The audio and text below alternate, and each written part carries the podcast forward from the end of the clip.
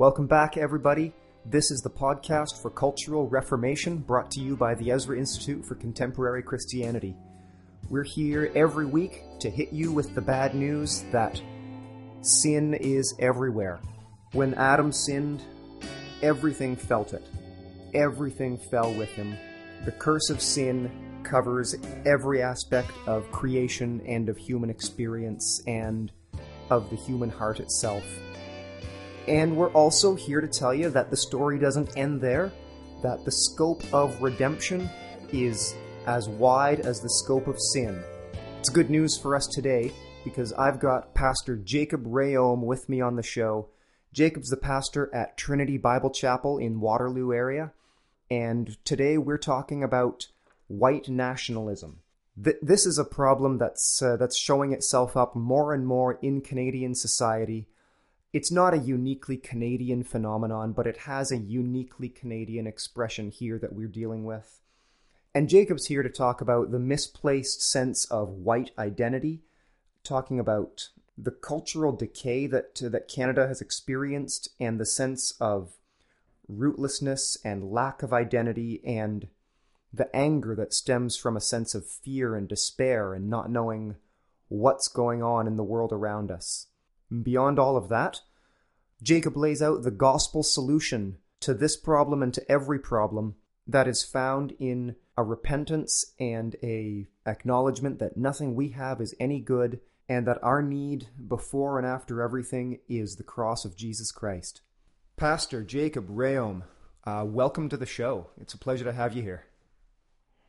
Yeah, it's my pleasure uh, to be talking to you with Ryan, talking with you, Ryan. So, Jacob, uh, we had uh, we had emailed a little while ago um, about a uh, an incident that uh, that sparked this in your mind, and it was sort of concurrently uh, on my mind over here.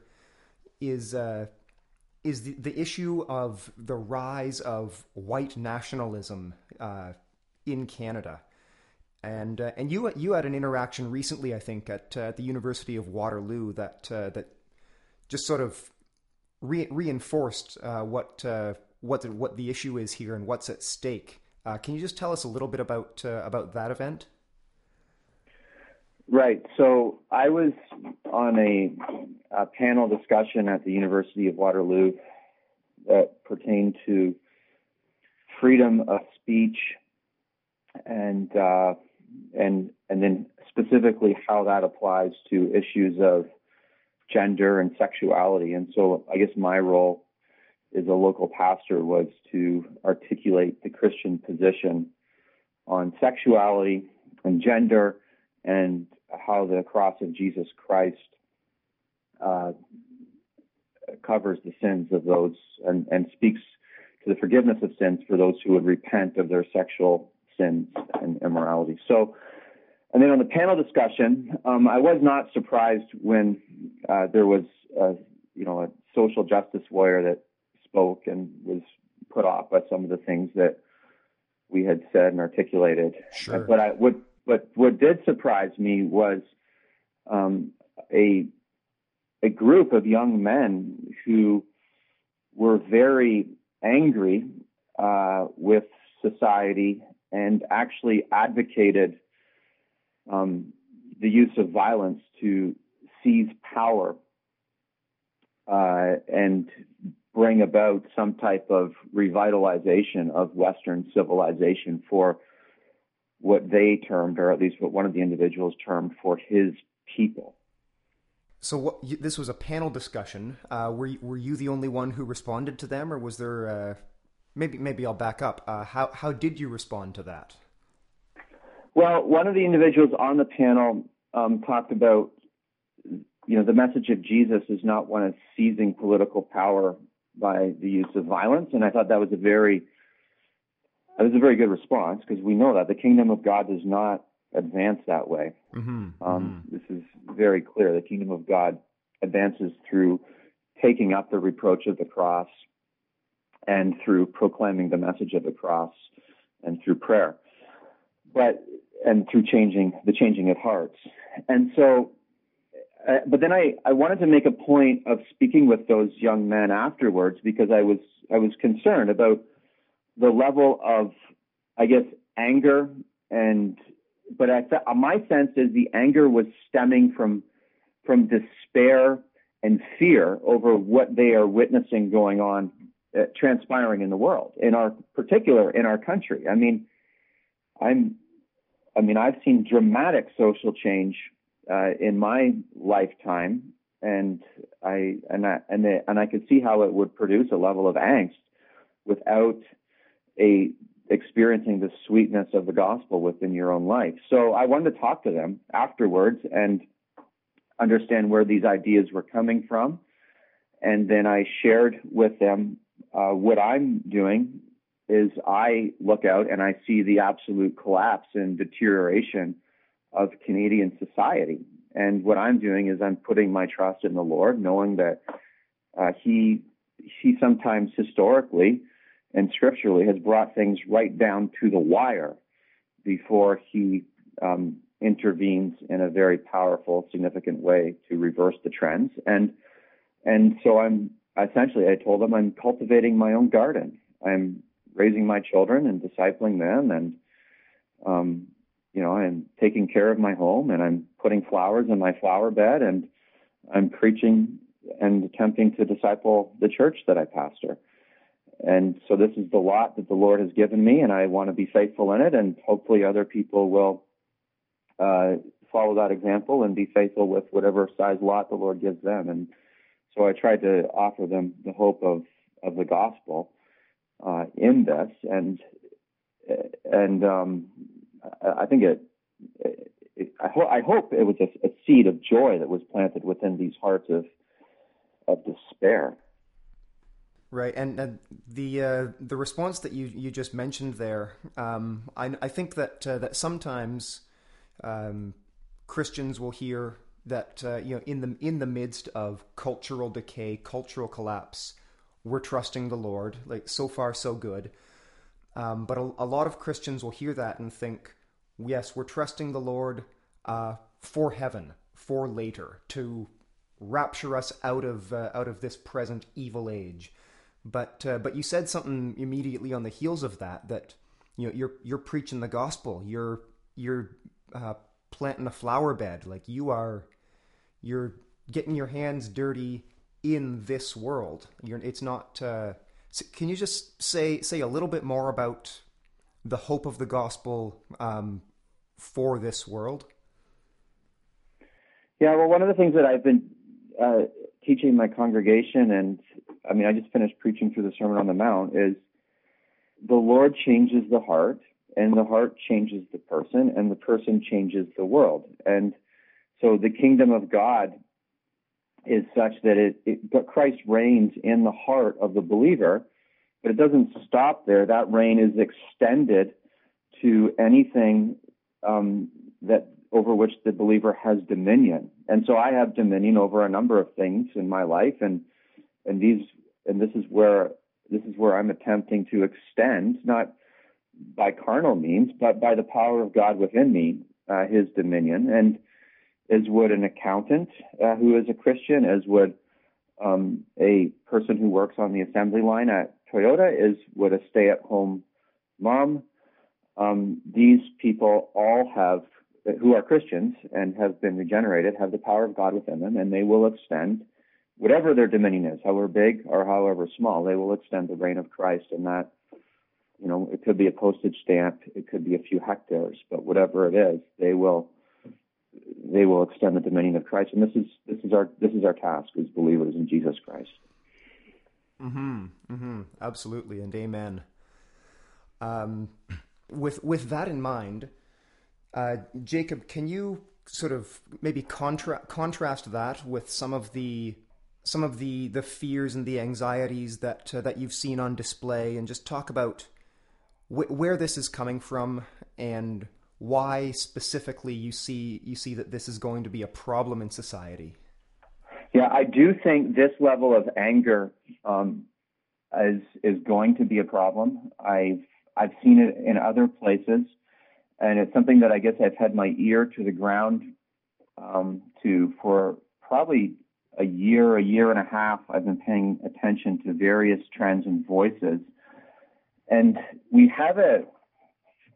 I see several factors at play, um, and we have a generation, I think, specifically uh, of white Canadians, um, like myself, uh, who who've been given no valuable sense of identity.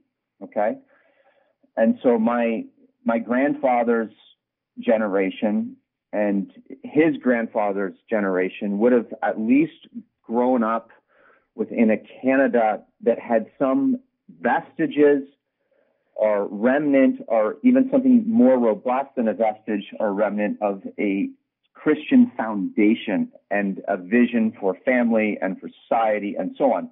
An imperfect society as it was then, there was still some type of transcendent vision that was offered them. And so now you have a generation who've grown up here and basically what it, their identity is Canadians specifically is about as deep as, um, you know, we drink Tim Hortons coffee and, uh, the beaver is our national uh, animal, and beyond that, there's no attachment to history. Yeah. yeah. Um, there's there's no sense of who we are, and and then and, and so this is going somewhere. There's a few factors at play, and then on top of this lack of identity for this particular demographic that I'm observing, there's there's a calling of so many things racism Okay. Mm-hmm. And you're, you're seeing this in a lot of different places. And even if you express concerns on the present rate of immigration or illegal immigration, you can be very quickly labeled as a racist. And even if there's no racist intent in your concerns, you just want to say, look, we, we need some controls in place here so on. Um, we're seeing this in very it's evangelical, even conservative, reformed voices now articulating something very similar. Where a lot of people are saying racist, and it's not necessarily the historic definition of the word racist. So right. when this type of things happens, you have a group of people who are so used to being called racist that they begin to become numb to it. It's almost like the little boy who cried wolf. Okay. Mm-hmm. Um, I think I think this is going on with a number of people, and then and then this concept within that, this concept of white privilege that we're seeing discussed again, um, also within Reformed evangelical circles at this particular point in time. Uh, something that Pastor Tom Ascol recently called, he said, white privilege is now being, it, it's basically the original sin of what must be repented of amongst um, particularly white men who, because they're white and because they're men, are perceived to be privileged and therefore are to bear some type of guilt for this. And so you, you have this generation of, of rootless people. You have the calling of so many things racism. You have this concept of, of white privilege. And then you have a, a generation that has been taught um, that there is no, there's, there's really no transcendent morality. Um, and there's no such thing as truth even to the point where you can redefine gender. Um, you, this is, this is not transcendent and uh, your truth is your truth. My truth is my truth. And you and, and so you add all of these things together and i think what it's doing is it's creating a perfect storm again within this particular demographic which would be um, and i'm not labeling all white men i'm a white man sure okay and i and i'm i I, I want to express love and tenderness and concern for all people and not be possessed by anger or bitterness or vitriol or rage. And there are many others like that. But I, I think there is a there's certain circumstances that lead to greater temptations. I guess is what I'm trying to say. Yeah. And and there's fears that come up uh, within the human heart, and so this is this is creating a vacuum, and somebody is going to speak into this vacuum, and it's a lot easier to cater to the flesh um, and elicit anger to control people than it is to preach the gospel of Jesus Christ, which is simply a call to empty us of ourselves and look to the Lord Jesus for our hope, if that makes sense. Yeah, now, totally. I, I guess I, I want to, I just want to add the caveat, like I've talked about racism and, and so on. I, I do think that there's such a thing as racism.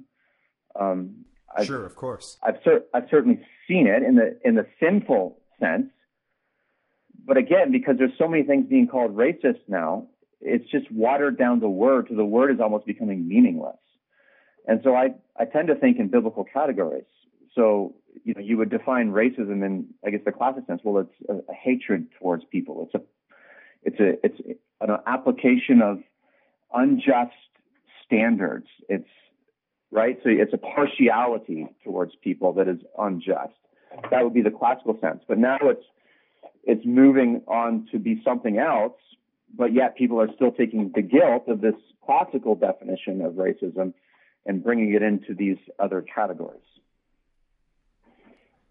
Right. If that makes if that makes yeah. sense, right? Yeah. No, I understand. I, I, and I could provide anecdotal evidence too of, of quotes that I've heard from pastors or newspaper articles that this is this is this is happening and and they're saying something is racist, but that particular thing that they're calling racist is not is not sin is defined by scripture.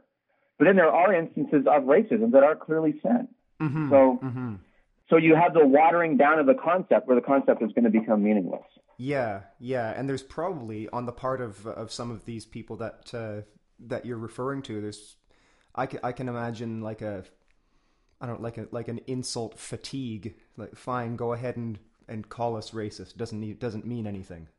Yes, that's that's exactly right. It's like, well, I'm between a rock and a hard place. So, I mean, if you're going to call me, and again, this is not my thinking, but this no, could no. be the thinking of, of others. If you're going to call me a racist, that might as well really be a racist. Right. right. And I'm not, and I'm not saying that's the right reaction, but I, I mean, as a as a as a one who understands Scripture, I understand human nature, and I and I observe human nature.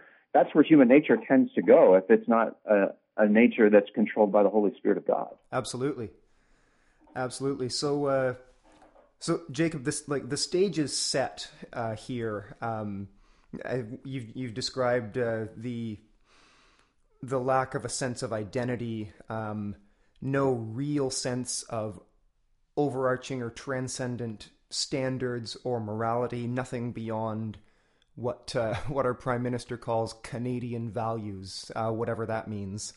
Um, so yeah, the, the, the stage is set. There's a real there's a real vacuum here. There's a people people are are looking for something more meaningful. Um, how how does this how does how is or who is uh, who is bringing this this idea of uh, of nationalism uh, closer to the mainstream?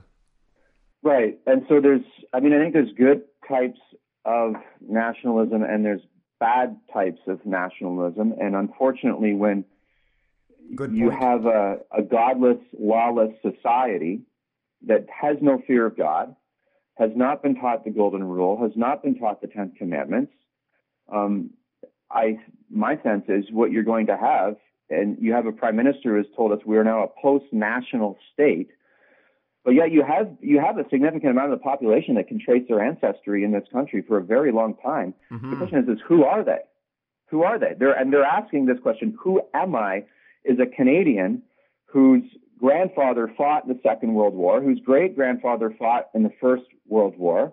I can, or I can trace my ancestry back to the original Quebecois, or I can trace my ancestry back to um, uh, the uh, the loyalists who fled during the Revolutionary War. And so these people are asking themselves, who am I? And there are, and I think there are characters that are very happy to fill the void with something um, that is not good and is not positive. And so as I've had my ear to the ground and as I've been listening to this, I've come in contact with a, a scholar uh, by the name of um, Ricardo Duchesne. And he's written a book that I've read. He's from uh, he's he's a professor at a university in um, New Brunswick, and I've I've read his one of his books, and I've listened to a good deal of number of uh, interviews with him on the internet. The book that I'm most familiar with uh, that he read is written is called Canada in Decay: Mass Immigration, Diversity, and the Ethnocide of Euro Canadians. Hmm. And and so as an academic, he has he has certainly has credentials behind him. Right. Um, and there's legitimacy attached to him because he is an or uh, an academic. But and and even the criticisms that he offers of our country and the uh, the culture right now are legit, and some of the things that have happened to it. So, for example, two major um, criticisms that he has offered, which I think are valid, is the first one would be is is he is is Canada is a nation of immigrants is, is something that we're constantly told, and he says that's not true. Um, and I think he has a point in that. He says we were not founded by immigrants; we were founded by settlers and pioneers, and there's a difference. Hmm. And and he, I, he's right. Um, and then the second thing that he attacks, I guess the presupposition that he attacks, is that immigration and diversity enrich a nation. And I think he's I think he's right on that to a point because you can have a, a peaceful um, uh, nation mm-hmm. uh, that has a level of cohesion to it. But if you start bringing in a great deal of people who are hostile towards your nation, they may be diverse, um, but they don't bring with them uh, the benefits that would exist if uh, they were, if there was a again a, a sense of, um, I guess, fear of the Lord or an appreciation of individual rights and freedom and and so on. So, so I think some of the criticisms that he offers of the present scene, he also offers a, a very strong criticism of some of the historic revisionism that has gone on um, that we're seeing, and uh, and so some of this is, is, very legit stuff, and it's I mean it's it's fairly robust, um, this it's sourced and so on, but but I but there's just some big problems um, with with what he's saying as far as the solution to this. Okay, so again, the criticisms, some of them are very legit, but the solutions that he are off he is offering are, in my opinion, um, dangerous. Okay. Okay. All right. And so the solution that he offers is we need to develop a white identity um, within uh, Canada. All right. And so you have, you know, if you if you go to some of our more diverse cities, you'll you'll have a, a, a Chinese population, and you'll have an Indian population and and you'll have a Pakistani population or an Islamic population, and they all have their identity, right? Or even Italian or Portuguese and so on. They all have their identity, and because of multiculturalism. Mm-hmm. And so his point is is those who have been in the land for a while need to develop their own ethnic identity. We need an we need an ethnic identity, and but there's there's some significant problems with this. And one is, as I've, as I've read his book and as I've listened to him interviewed, he does not appreciate the significance of biblical Christianity and specifically Protestant Christianity in the formation of not just our nation, but a, of the Anglo-Saxon heritage that we inherited as a, as a nation. Okay, mm-hmm. there's very little mention of the biblical of the like I actually when I went through his book, I underlined every time he talked about um, Christianity, the church, the Bible, God, Jesus Christ, and it was just next to nothing. There's a few here and there. Okay. And, and so so he he clearly but he's so he's actually rooting the greatness of Western civilization, but not Western civilization in total, although he, he talks about it. I mean, he's he's he's studied Western civilization, but Canadian civilization, the greatness of the Canadian people, he roots in whiteness. Okay. I see. And okay, and so he actually um, believes that non-whites, and this is from what he said, and it, it startled me because it's so subtle. But he says non-whites are biologically um, incapable of taking on Western values because they have not evolved to that point. Oh, it's an evolutionary right? grounding.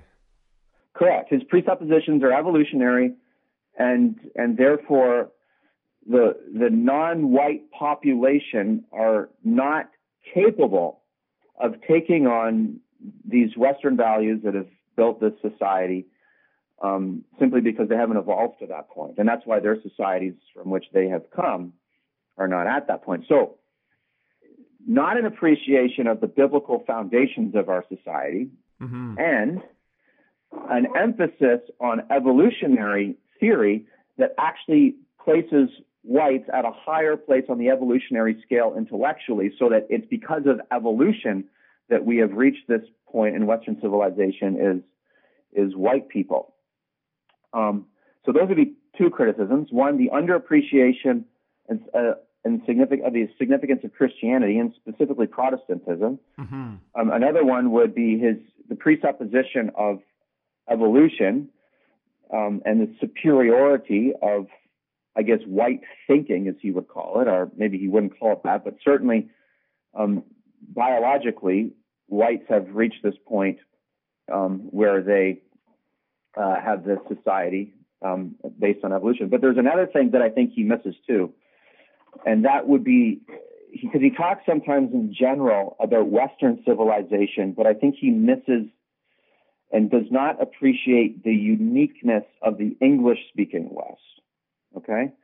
So and and the and the very unique heritage of Anglo-Saxon liberty that we can trace back over a millennium in the English speaking West from which our parliamentary democracy has come um, that is, is completely unique um, to the rest of the world. I mean, this is something that the English speaking West has imported to the rest of the world That's and they right. have, and, and in some sense has embraced. But and, and this has come from Christian foundations yeah. and trials and wars and civil wars. And all of this has almost been like a social, not biological evolution, but a social sanctification by God to get us to this whereby He's providentially used this circumstance to create um, this political system and this way of society that is is so that has been historically so conducive to human flourishing. So he he misses the Christian aspect. He emphasizes wrongly some type of evolutionary aspect. And I think does not fully appreciate the uniqueness of the English speaking West. That's an interesting um, if that point. makes sense. No, that's that, that's a really interesting point. Um, your other two points I get immediately, but uh, the English speaking West that's uh, that's very interesting. I hadn't I hadn't thought about that.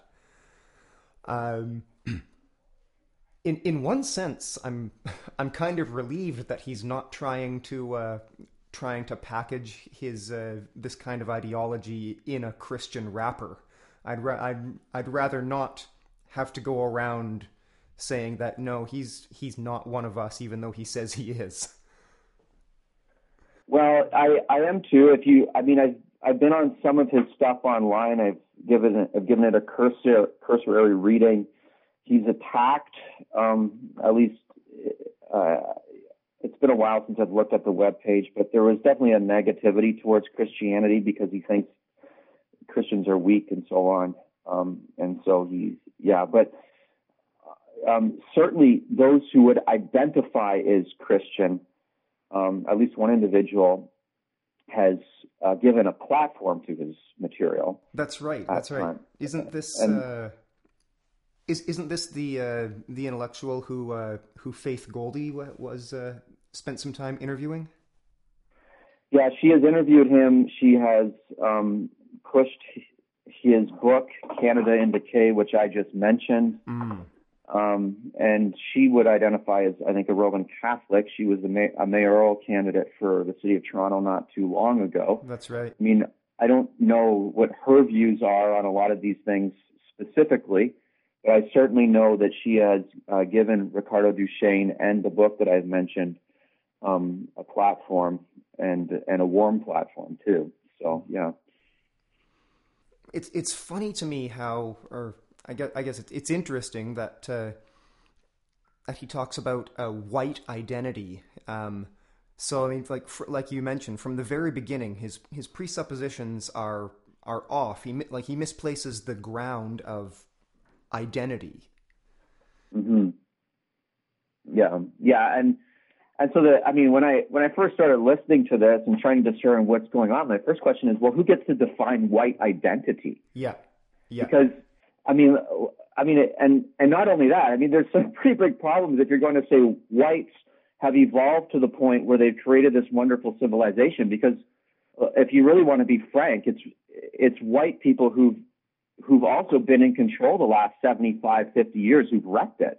Yeah. So. I mean, so much for your evolutionary theory, and and and there's a lot of so it, he's totally missing something. And there's whites that have led aspects of the Western world, parts of the Western world that have been absolutely terrible. That's right. Um, I mean, the Bolshevik Revolution being one. I mean, aspects of certainly the French Revolution were just the blood that flowed through the streets. Mm-hmm. But um, but then you compare that to the Orange Revolution in England in 1688, or even the American Revolution, yeah. and how seemingly, I mean, the Orange Revolution was bloodless as far as I understand, and That's the American right. Revolution, there was bloodshed, but it was nothing compared to the French Revolution or the Bolsheviks. And and you can trace this. I mean, the English Revolution, you can trace it to an influence of Puritanism, and the American Revolution, you can trace that to the influence of John West, West or John Wesley and George Whitefield, because that came right after their revivals. And so again, it's it's the Protestant evangelical ethos that has been at the core of English of the English speaking world for a very long time. I mean, even at Confederation, um, within our own country, the overwhelming majority of English speaking Canadians were under the sound preaching of the gospel um, on a weekly basis. So, it, but it, but it wasn't until the liberalism and the apostasy of the church within this country, specifically the Protestant church, that you ended up in the place that we are today, and which is a total disaster. And the bottom, the bottom is giving out, and um, there's very little remnants or vestiges of what was good, even back when I was growing up in the 80s. And then those who grew up in the 70s or 60s or 50s would tell you that the 80s was was pretty degenerate compared to their time. So it, there's never been a there's never been a perfect time in, in human history, but there has been healthier times, and we are experiencing a time of of just absolute decay for sure. And he's identified that, mm-hmm. but he's rooting it in something um, that is that is wrong. I mean, it's and dangerous, frankly. Yeah, no, absolutely. So yeah, as, as you've mentioned, um, Duchesne he's uh, he's put his finger on uh, on a lot on this, this sense of of rootlessness, of a lack of identity amongst uh, amongst Canadians, uh, and you've demonstrated pretty convincingly how he's how he's off base in in his solution. Um, but uh, but what what is the response? What is the response to rootlessness? What is the uh, the biblical gospel saturated answer to the Canadian, the white Canadian, or any Canadian who feels this sense of you know, floating adrift? Right. Well, the Canada is in decay. He's right. Mm-hmm. It's in decay, but by what standard? And the standard by which we would measure it is biblical. Right. And and so the decadence of Canada is a spiritual issue. And if we really want to get to the core of it, I mean, multiculturalism was the national rejection of a bicultural nationalism that was rooted in Christian presuppositions. Okay? So you had English speaking Canada that was predominantly Protestant, and you had French speaking Canada that was predominantly Catholic um, that worked together to create a country built on um, Christian foundations. I heard one scholar recently say that in the year 1900, 99% of people in Ontario uh, would have been sitting under the preaching of the gospel um, every Lord's Day. Is that right? So, yes, and that's a very credible source. If I said his name, you'd know him. And so, something has happened within the last country or century. Um, now, when we talk about multiculturalism, we're not. There's a difference, I think, between multiculturalism and and being multi-ethnic, right? Like when we're talking about culture, we're. I mean, as as you are, as as, as you at the Ezra Institute and Dr. Boot are are so have so while taught us, culture is the outflow of religion, right? It's the working out of religion in society. Right. And and so when we talk about multiculturalism, we're talking about all cultures being equal. So Christian culture is equal with Islamic culture is equal with transgender culture, right? Mm-hmm. I mean, this is multiculturalism, and this is what we see. Every each everyone does that which is right in his own eyes, and and so, but it was an intentional. And if you read Mark Noll's book, um, whatever happened to Christian Canada, he brings this out really well. It, I mean, Canada moved away from this bicultural um, consensus and, and intentionally moved towards under Pierre Trudeau uh, towards multiculturalism. Right. And and this is and now what we're seeing in our society, um, you know, this is this has been going on for 30 years, an intentional rejection, 40 years, an intentional rejection of biblical Christianity, is is really symptomatic of divine judgment upon our nation.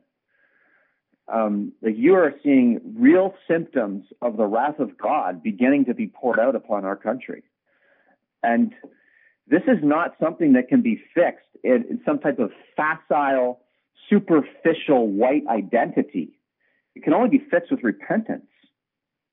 And um, there must be a turning back towards uh, Jesus Christ and seeking his forgiveness and submitting to his law and uh, worshiping him. So the solution ultimately to this is in the gospel of Jesus Christ.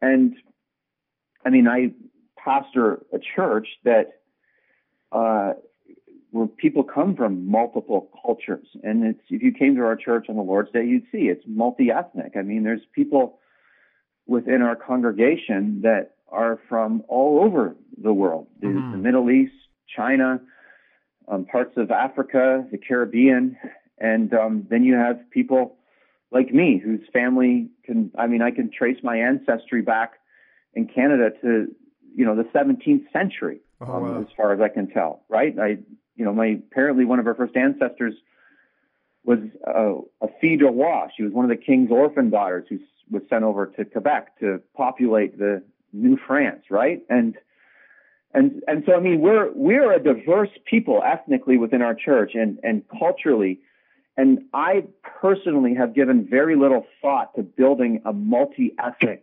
congregation. I've given very little thought to that. Right. Um, I've my goal as a pastor has been to preach the gospel and to exposit God's word verse by verse, um, and to uh, bring down the pride of man and exalt the glory of God. And you know, you grow green grass, and God's elect, His sheep, come to feast upon it. Hmm. And mm-hmm. they stream in regardless of what their background is. And so we've experienced as a church um, a beautiful level of unity and joy and um, and so on in the gospel of Jesus Christ under the sound preaching of God's word, exalting in the triune God in worship.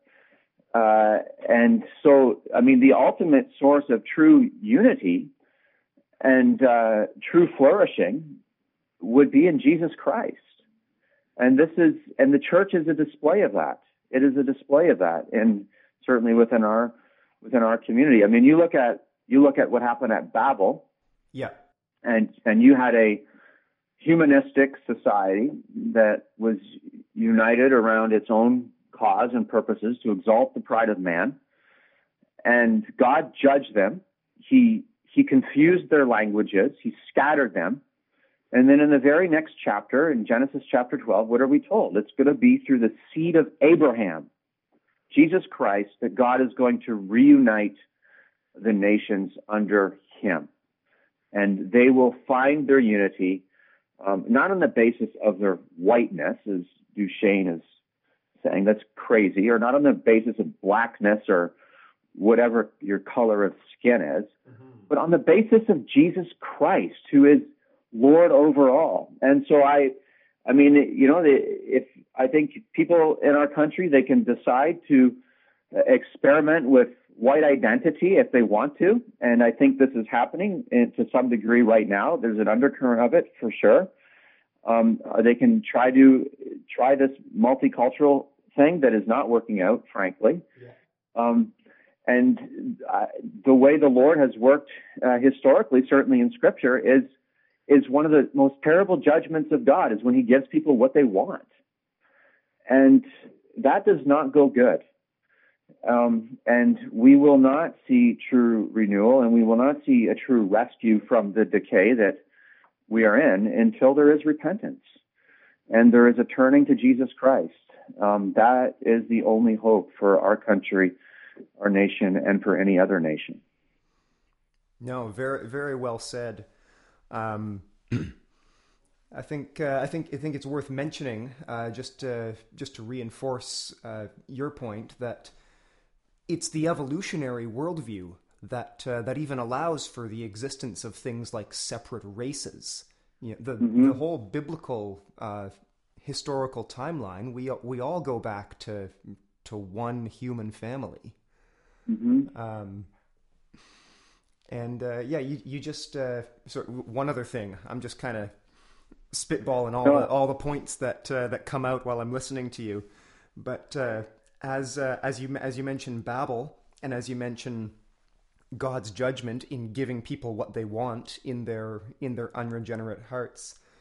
Um, Babel, the, the the goal of Babel was self consciously to be as God, and mm-hmm. God comes down there and he says, you know, one of the uh, one of the key features of of God is that God speaks, and mm-hmm. back to creation, God God speaks creation into existence.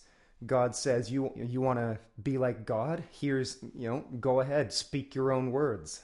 Like this is uh, this is what it's like to to be God. And when there's no no transcendent unifying um, authority behind that, it come it comes out as as nonsense to uh, to anyone who's not uh, to anyone who is set up uh, who is also setting themselves up as their own god.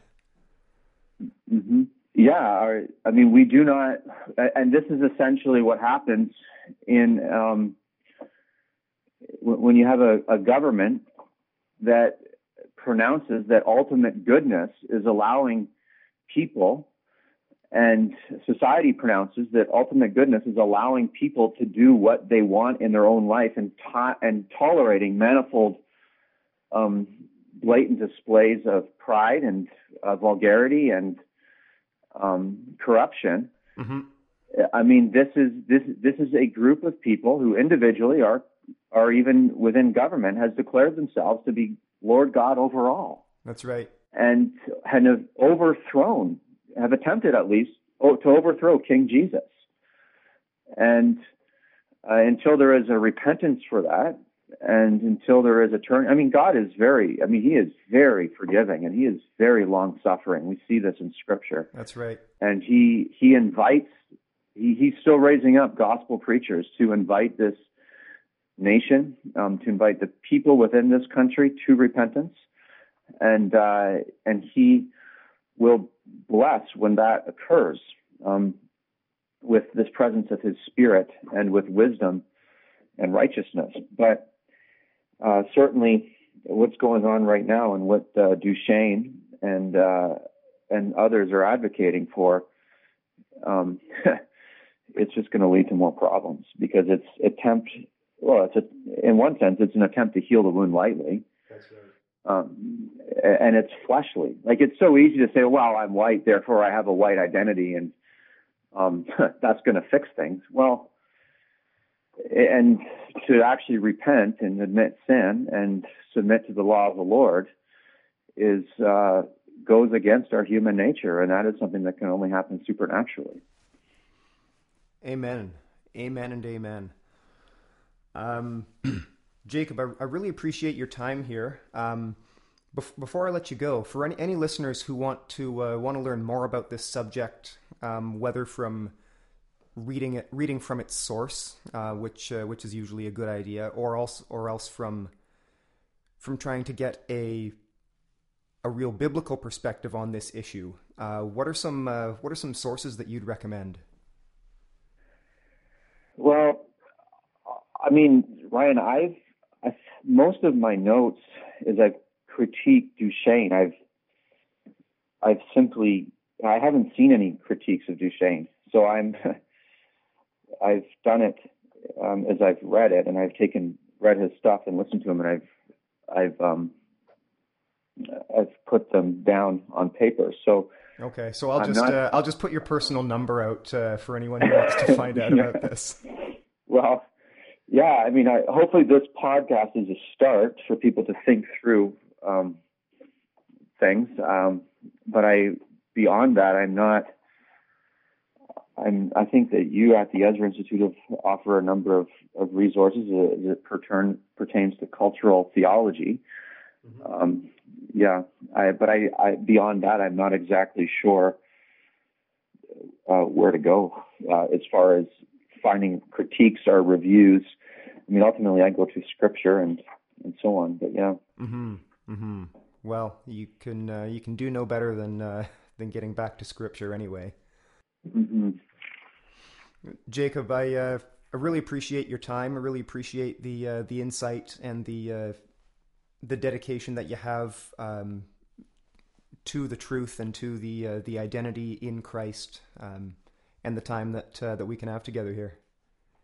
Yeah, absolutely, Ryan, and I, I'm glad that you're willing to take on difficult topics like this and my sense is that this particular one will become, see as more and more of an issue in our own context. And, um, uh, but I, I think that you're doing a wonderful job there at the Ezra Institute, and I appreciate the good work you're offering in this podcast, even that you're producing.